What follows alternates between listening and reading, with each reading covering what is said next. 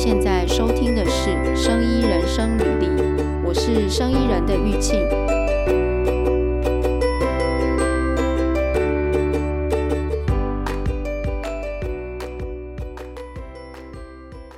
哎，我记得之前有一集啊，你不是跟我们就聊天，你不是说你之前有做那个研究，忧郁的研究还是什么什么斑马、啊？我我那我那时候做其实不是忧郁的研究啦，是。是那个失觉失调症哦，失觉失调，甚至思觉失调哦，那就跟这个又不一样，对不对？嗯、呃，你提的那个概念，因为你想要知道说，哎，那是不是某些人他可能先天上，可能基因上，他就是特别容易感受到这一块。其实我会觉得啦，啊、就跟现在大家不是都已经普遍有这个概念，就每一个人身体其实都有癌细胞，只是你有没有被诱导出来而已。嗯，那个就是我们所谓的 uncle gene，就是你每个人体内都有那一个啊，但是你你是不是在某种情况下，某一些生活习惯会导致你好像把它的开关打开了，所以它就开始活跃了，它就造成你你的一个健康的一个一个呃危害。但你说在情绪感受上有没有这个？我绝对也相信，其实有一些人他可能有，但是他可能终其一生都开关不会开啊。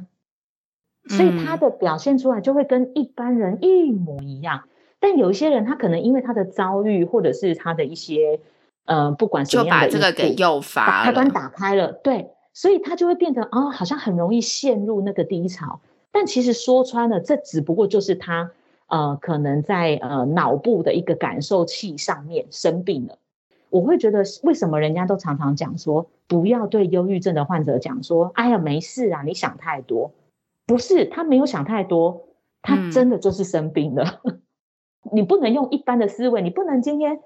呃，因为他没有很明显的那一种哦，比如说发烧啊、咳嗽啊、流鼻水，你就觉得他没生病，那个是不对的。嗯，我我懂你意思，就不知道为什么我我我也感觉到，就是现在的好像，呃，就是这种会忧郁啊什么的这种状况，好像。越来越多，对不对？就是周遭的人，你常会听到，哎，那谁谁谁，哪一个同学或者是什么哪一个朋友，然后有过这样子的状况，然后嗯，花了这个，嗯，就花了一段时间去治疗嘛，对对对。我会觉得这个就跟我们一开始提到的，我会觉得这个是，嗯，算是老天爷给现代人的一个礼物。就是说，你的病识感提高，欸，你这样很正面，这个这个也是，这个也是礼物，嗯，这是礼物啊。哎，你要想想看，有多少人他没有办法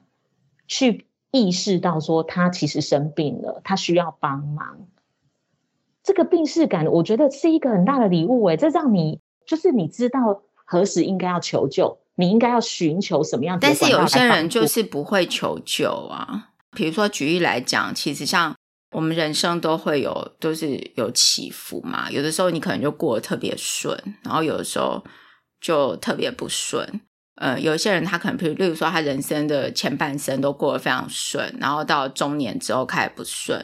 然后他就被自己就卡在那个关卡里面，然后一年两年，然后慢慢就走向忧郁，然后过不了那个坎，可能就走了，或者是怎么样的。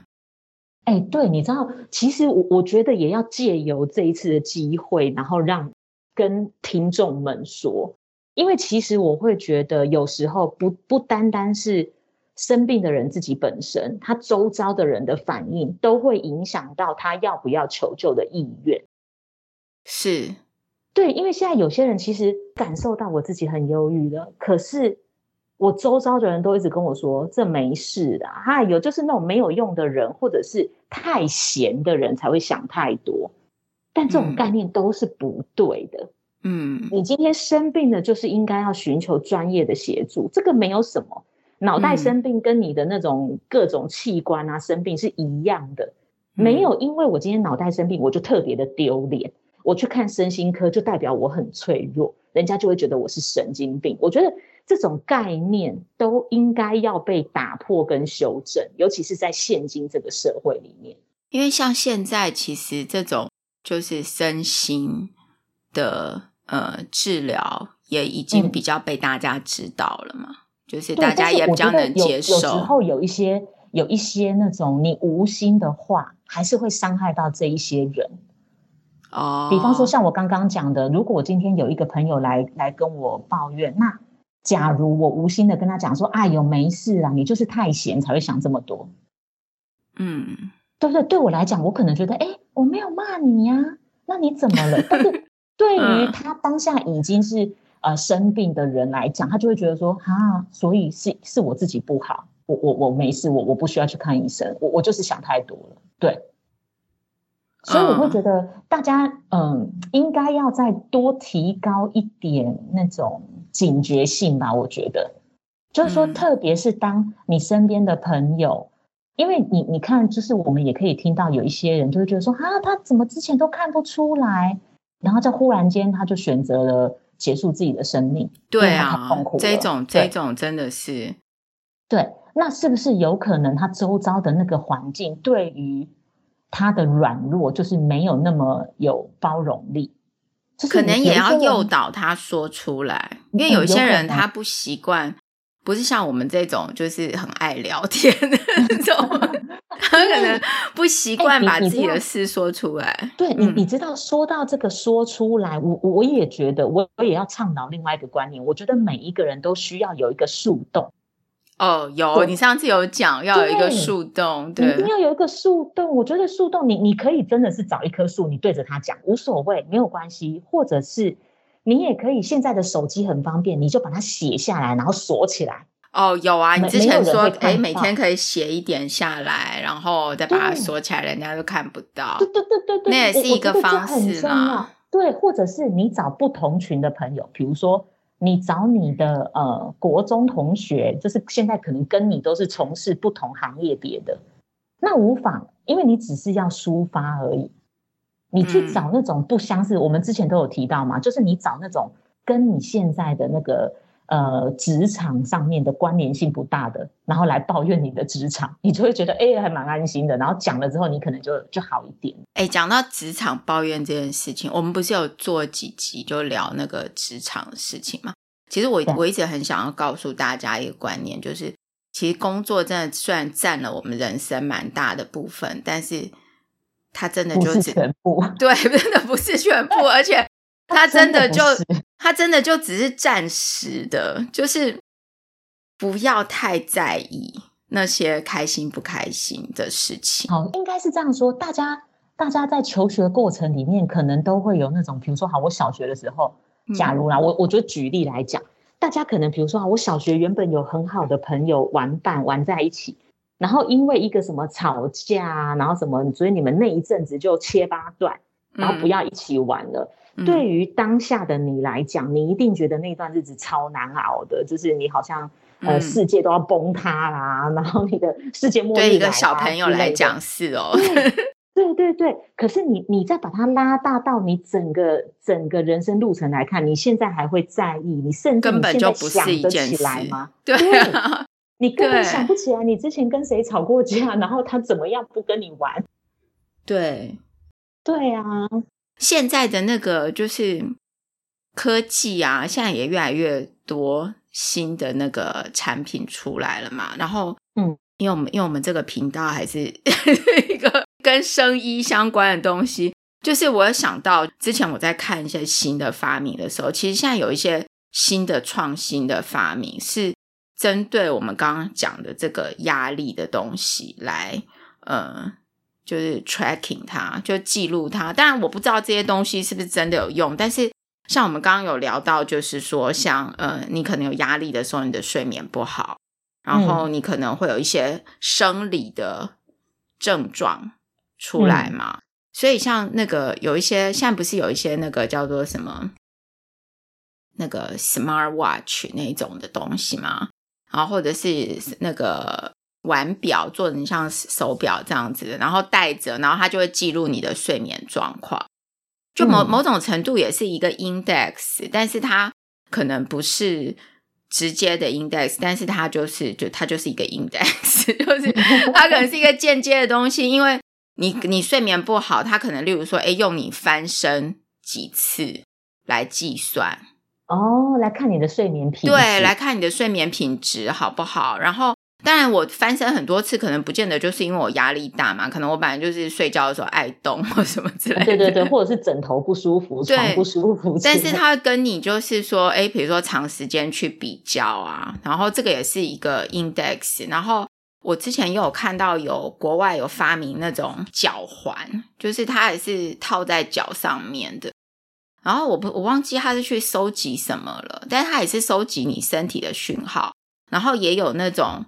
放在头上面，就是有点弄得有点像那种，就是戴一个头环这样子，很像一个帽子，那个皇冠那种感觉。然后他就可以去二十四小时吗？没有没有，他就是他就会收集你的脑波哦。然后呢，他就会看，比如说，哎，他就会他会有一些 program 嘛，就是还有一些哎，还有还有他的 app 就有一些 program。然后这 program 可能就是举例啦，我举例就是说，哎。要你现在开始静坐，例如说二十分钟，然后带着那个东西，然后他就会收集你的脑波，就变有一些数据。因为现在不是一个大数据的时代嘛，什么什么东西我们有数据就可以去做分析嘛，然后他就会去分析，哎、嗯，你的状况怎么样，或者是给了给你一些呃舒压的 program 之后，变成一个 evaluation 的工具。现在有很多这种，然后。之前好像那个什么，就是 Amazon 现在不是有那个语音的语音的那个装置吗？嗯，我记得我之前有看到它有一个 program，就是它也是类似带一个手表还是怎样，它去记录你一整天的声音。哦，例如说你不，你今天如果整天都很不爽，你跟别人讲话你就是很不爽的语气。哦，对。对，就类似这样子。因为我我觉得你刚刚举了这么多的装置，它很有趣，而且它运用的原理，我觉得也都很棒。但是你就可以知道说，连如果连这一些开发的呃厂商，他们都意识到说，哎，其实你的情绪、你的压力是会对你带来一些生理的改变。对，对对对，你，你会有一些征兆出来。对。就是大家都已经在普遍重视这个，那你有什么理由继续忽略你自己的压力？没道理呀、啊！你想想看，这些厂商大家都积极无所不用其极的在帮忙你。对，就是其实我我相信这些厂商，大家也有想到把科技应用在去收集这个压力的讯号，然后这个讯号可能是各种不同的我们的感官表现出来的，或者是说我们看不到的。比比如说像脑波，我们就看不到嘛。嗯、但是就是说，也是有这些，但是你你都没有这些装置，你还是可以感你自己，就是本人应该是可以最能够感受得到的了。对，或者是你周遭的人，我觉得对，是辅助，就是辅助。啊、然后你就要去呃，知道说，我觉得有一点像是一个警讯，没错，就是说你感受到这件事情，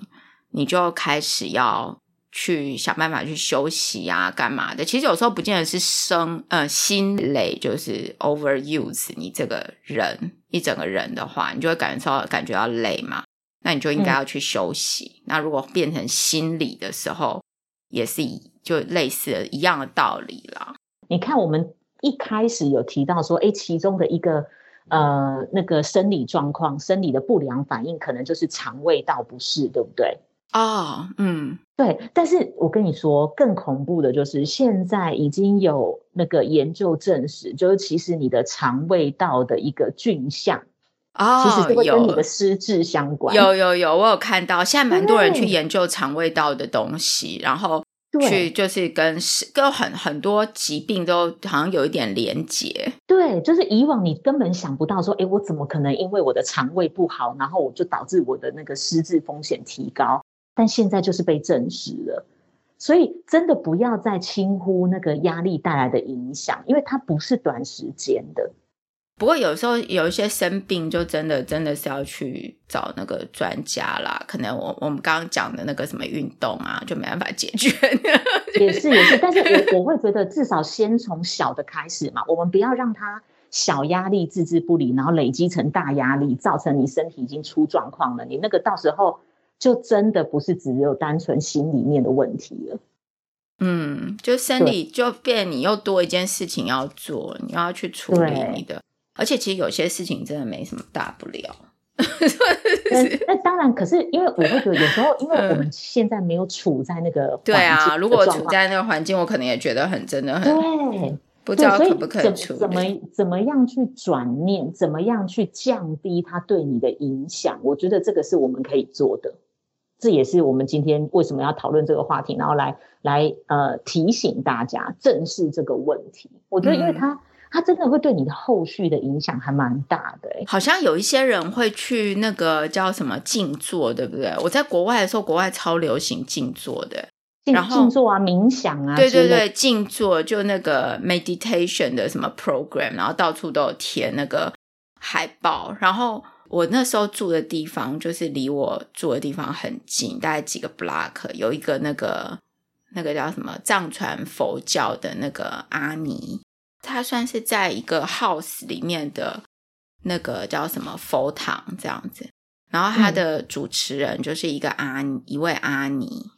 阿尼就是阿尼，他来自他是就是女性的出家人，然后他来自尼泊尔，因为我之前说，我之前说。跟那个说阿尼，然后别人跟我说你阿台了，你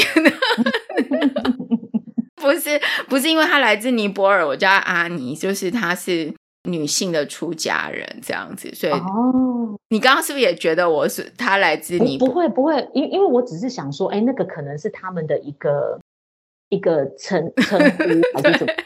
对啊，对，阿尼，然后呢，阿尼他就有带那个 program，就是你可以去，他每个每隔几天他就会有这种静坐的 program，就是他们会有一些活动，然后还诵经啊，干嘛的，然后在那之前呢，你就可以，他就会带着大家去冥想，然后呃，我我之前我都有去，因为那个就离我们那很近嘛，所以我就可能吃饱饭啊，晚上走路去，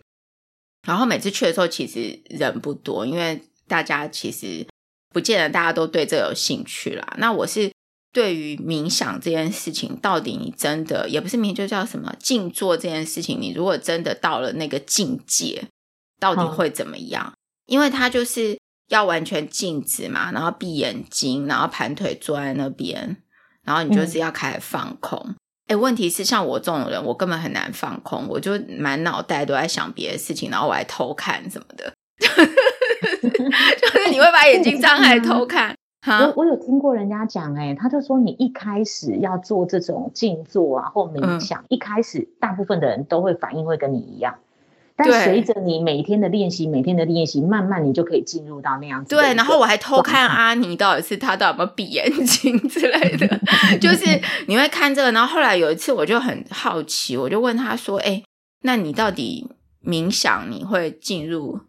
什么样的境界？我觉得非常奇怪，因为他会敲一个那个器具嘛，就是会叮这样子嘛。嗯、那我心里就想说，哎，你在冥想，然后你怎么还能够敲那个东西？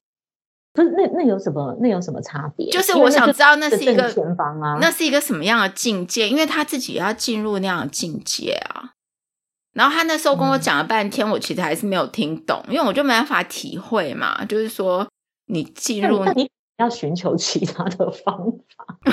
就是我到现在还没有进入那个境界，我，我没办法。觉得你你刚刚提出的这些都很好，那可能每个人的可以依据他的信仰，maybe 有的人上教堂祷告，他就觉得心里得到平静。哦啊、就是在做这一件呃，在你跟压力和平共处的这个过程当中，你可以去找到任何你最适合的方式。嗯。主要的，反正大家的目的都一样，只是要让你自己的一个情绪有点恢复平静，然后让你的那个压力值虽然没有办法零，但是我们至少让它降低到我们可掌控的范围。嗯，剩下的你要用什么方式去做？我觉得那个每个人都有他自己合适的部分，而且大家要开始真的要去在意这一块会带给你的身心灵的影响。哎，我有跟你讲过阿尼的故事吗？就是阿尼是一个，哎，可是我们这样很离题耶，剪这一集，那你你可能就要把它剪掉。可是阿尼是一个非常 peace 的人，就是我第一次知道他这个人，就是跟他认识他这个人的时候，他就是意外的平静，然后和谐，然后你看到他，你就会好像觉得你自己身处在呃一个大草原，然后平静的不得了，然后风这样微微吹过来的那种感觉。他是不是就要带有那样子的特质，他才能做那样子的一个事情？我跟你讲，阿尼这个人非常的神奇。就是我开始认识他的时候，我就觉得哇，这个人讲话好平静哦。然后，而且阿尼年纪没有很大，阿尼大概跟跟我们差不多大那种感觉。然后他，嗯、呃，而且你看当年哦，就是说可能十，呃，应该没有十年，大概差不多十年前哦。我跟他讲话，我就觉得哦，他怎么这么的平静到这个地步？然后我自己怎么是一个这么急躁的人？跟他比起来，好像我好像很多事。然后他怎么好像活在当下？他好像所有的事情都活在当下，要平静到一个极点。然后你跟他讲话，什么速度都非常的慢，然后什么事情都会听你讲完，要慢慢的说出来，就是。欸你现在还有跟阿尼联络吗？我现在没有跟阿尼联络，但是，呃，就是我要跟你讲，还有就是我这样认识他嘛，然后我去他那边，然后参加那些就是静坐啊什么的一些活动，然后因为阿尼他是藏传佛教的，等于等于说他们在当地的那个佛堂的主持人，然后阿尼也很神奇哦，他说他小时候住在尼泊尔，所以他没有学过英文，但是。嗯阿尼去那里之后才开始学英文，诶，可他英文讲得很好，诶，我觉得他英文讲比我好，就是他什么都能讲，他也去考英文啊，考试什么，我觉得他是一个聪明的人，然后很平静。然后我我们就问聊说，诶，那你为什么会出家？什么？他说，因为他们那个在尼泊尔其实就是出家是。等于说是家里的一个荣耀的事情嘛，哦、然后好像他们村庄来了，有一次就来了一个类似一个这种出家人到他们村庄，然后就跟他爸妈认识，然后什么的，就觉得说，哎，他是适合出家的，然后反正他，所以他小时候就出家，然后你看他完全没有学过英文，他说在尼泊尔他们都是躺在屋顶上面看星星的。就跟我们的生活差很，你知道我刚刚会会问你说，你现在还有没有跟阿尼联系？嗯、因为我我也会很好奇，那像他那样子的一个平静的，嗯、然后他过的一个呃人生是跟我们比较有点不太一样，完全不一样，对完全不一样。我会想要知道说，像他们那样境界的，他会有属于他们那个境界的压力吗？有。我跟你讲这个问题，我就是我刚刚会跟你讲这个故事，就是我要跟你说这个问题。我们实在太有默契，就是，嗯、然后我我那时候就觉得哇，我就认识了这样的一个人，我就想说，真的是跟我好不一样的人生，然后好不一样的呃，我们每天面对的事情也都不一样。有一次就是那个仁波切，就是他们那个藏传佛，就等于说他的老师就来，嗯、然后。仁波切身边都带很多喇嘛，就是比较 senior 的喇嘛，我们这样讲嘛，嗯、应该算是阿尼的师兄等级或大师兄之类的。然后就要去住在他们那个 house 里面嘛，然后他们有都有一些房间是准备给他们住的，可是就要准备东西给他们吃，然后要用酥油茶什么的，因为他们西藏不是都吃那些东西嘛，对。我们就知道这件事情，然后我就跟我老公去帮忙，因为我们觉得我们平常也去他那边静坐，也是呃利用人家的资源，人家也没有跟我们收钱或什么的，嗯，所以有这个活动之后，我们就说，哎，那我们去帮忙，然后他也很开心，我们愿意去帮忙，然后我们就约好就去，那天就来了这些呃大师兄等级的喇嘛啊、仁波切啊什么的，那天我们就在准备那些菜，然后。阿尼平常是一个平静的不得了的人，就那一天准备菜的时候，他也开始紧张诶，然后紧张到就是我们来帮忙洗碗啊、洗杯子啊、干嘛的。然后酥油茶，它是手做的酥油茶嘛，我我不知道什么手做的，用果汁机还是什么之类的。结果他做的那个分量啊就不够，然后就倒完了。然后我们就说，哎，这样还少一杯什么的，就阿尼就很紧张，马上拿出那个那个叫什么快充包 的酥油茶，就类似像我们的三合一咖啡那一种，然后马上就泡一杯，嗯、然后我们在准备那些吃的啊什么的，他也是都很紧张，就你可以感受得到他在厨房那种紧张的情绪，因为那个当下他也有压力了。然后我那天也蛮惊讶的，因为我想说，怎么跟我平常认识的阿尼差这么多？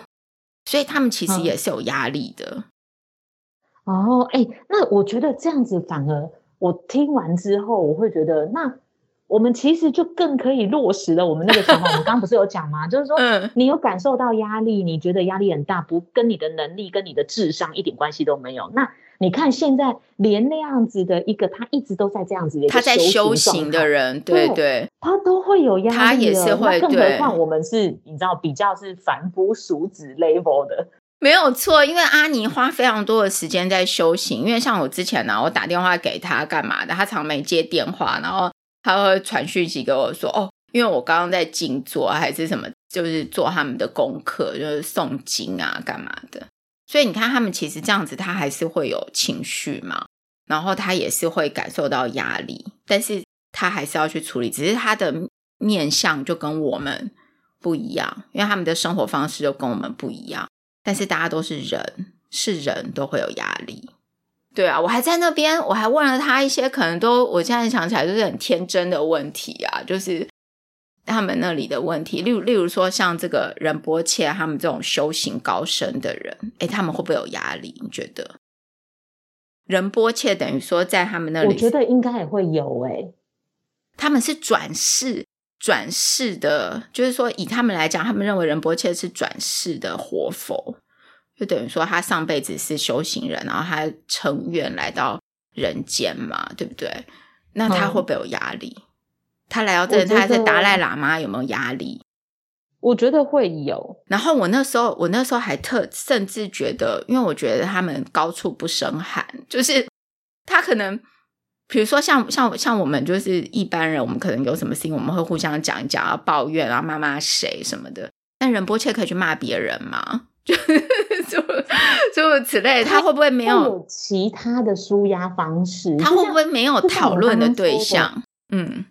你说，可是因为我会觉得他应该会有其他的一个一个舒压方式，或者是他转念的速度搞不好会比凡夫俗子来得快。这是因为这只因为那个是哦，我我没有办法达到的境界。对，他们会用他们他们会用他们的方法去。我就问了阿尼这个问题，我就说。我就问他说：“仁波切会不会其实是很寂寞的？因为他们并不能像我们这样讲八卦啊，或者什么之类的。可能他可能可以讲，但是他也没有人可以跟他，就是说跟他同一个阶层的人。然后阿妮就跟我说，仁波切可以跟其他仁波切讲，就仁波切之间是可以，也是可以讲。我是不知道啦，但是。”就是反正大家都有压力啦，然后你用不同的方式去那个舒压嘛，对不对？我觉得你讲的这个后面的这一个例子很好，就是至少可以让平凡如我们，嗯，会觉得说，OK，只要你在这个世界上，只要你有呼吸，你就有压力。实上，对你就会有压力，就是压力就是日常。如果你喜欢我们的内容，或者想听我们聊什么样的内容，欢迎在生音人生履历的网站，podcast. dot biomaker. dot com，或者 First Story Mixer Box。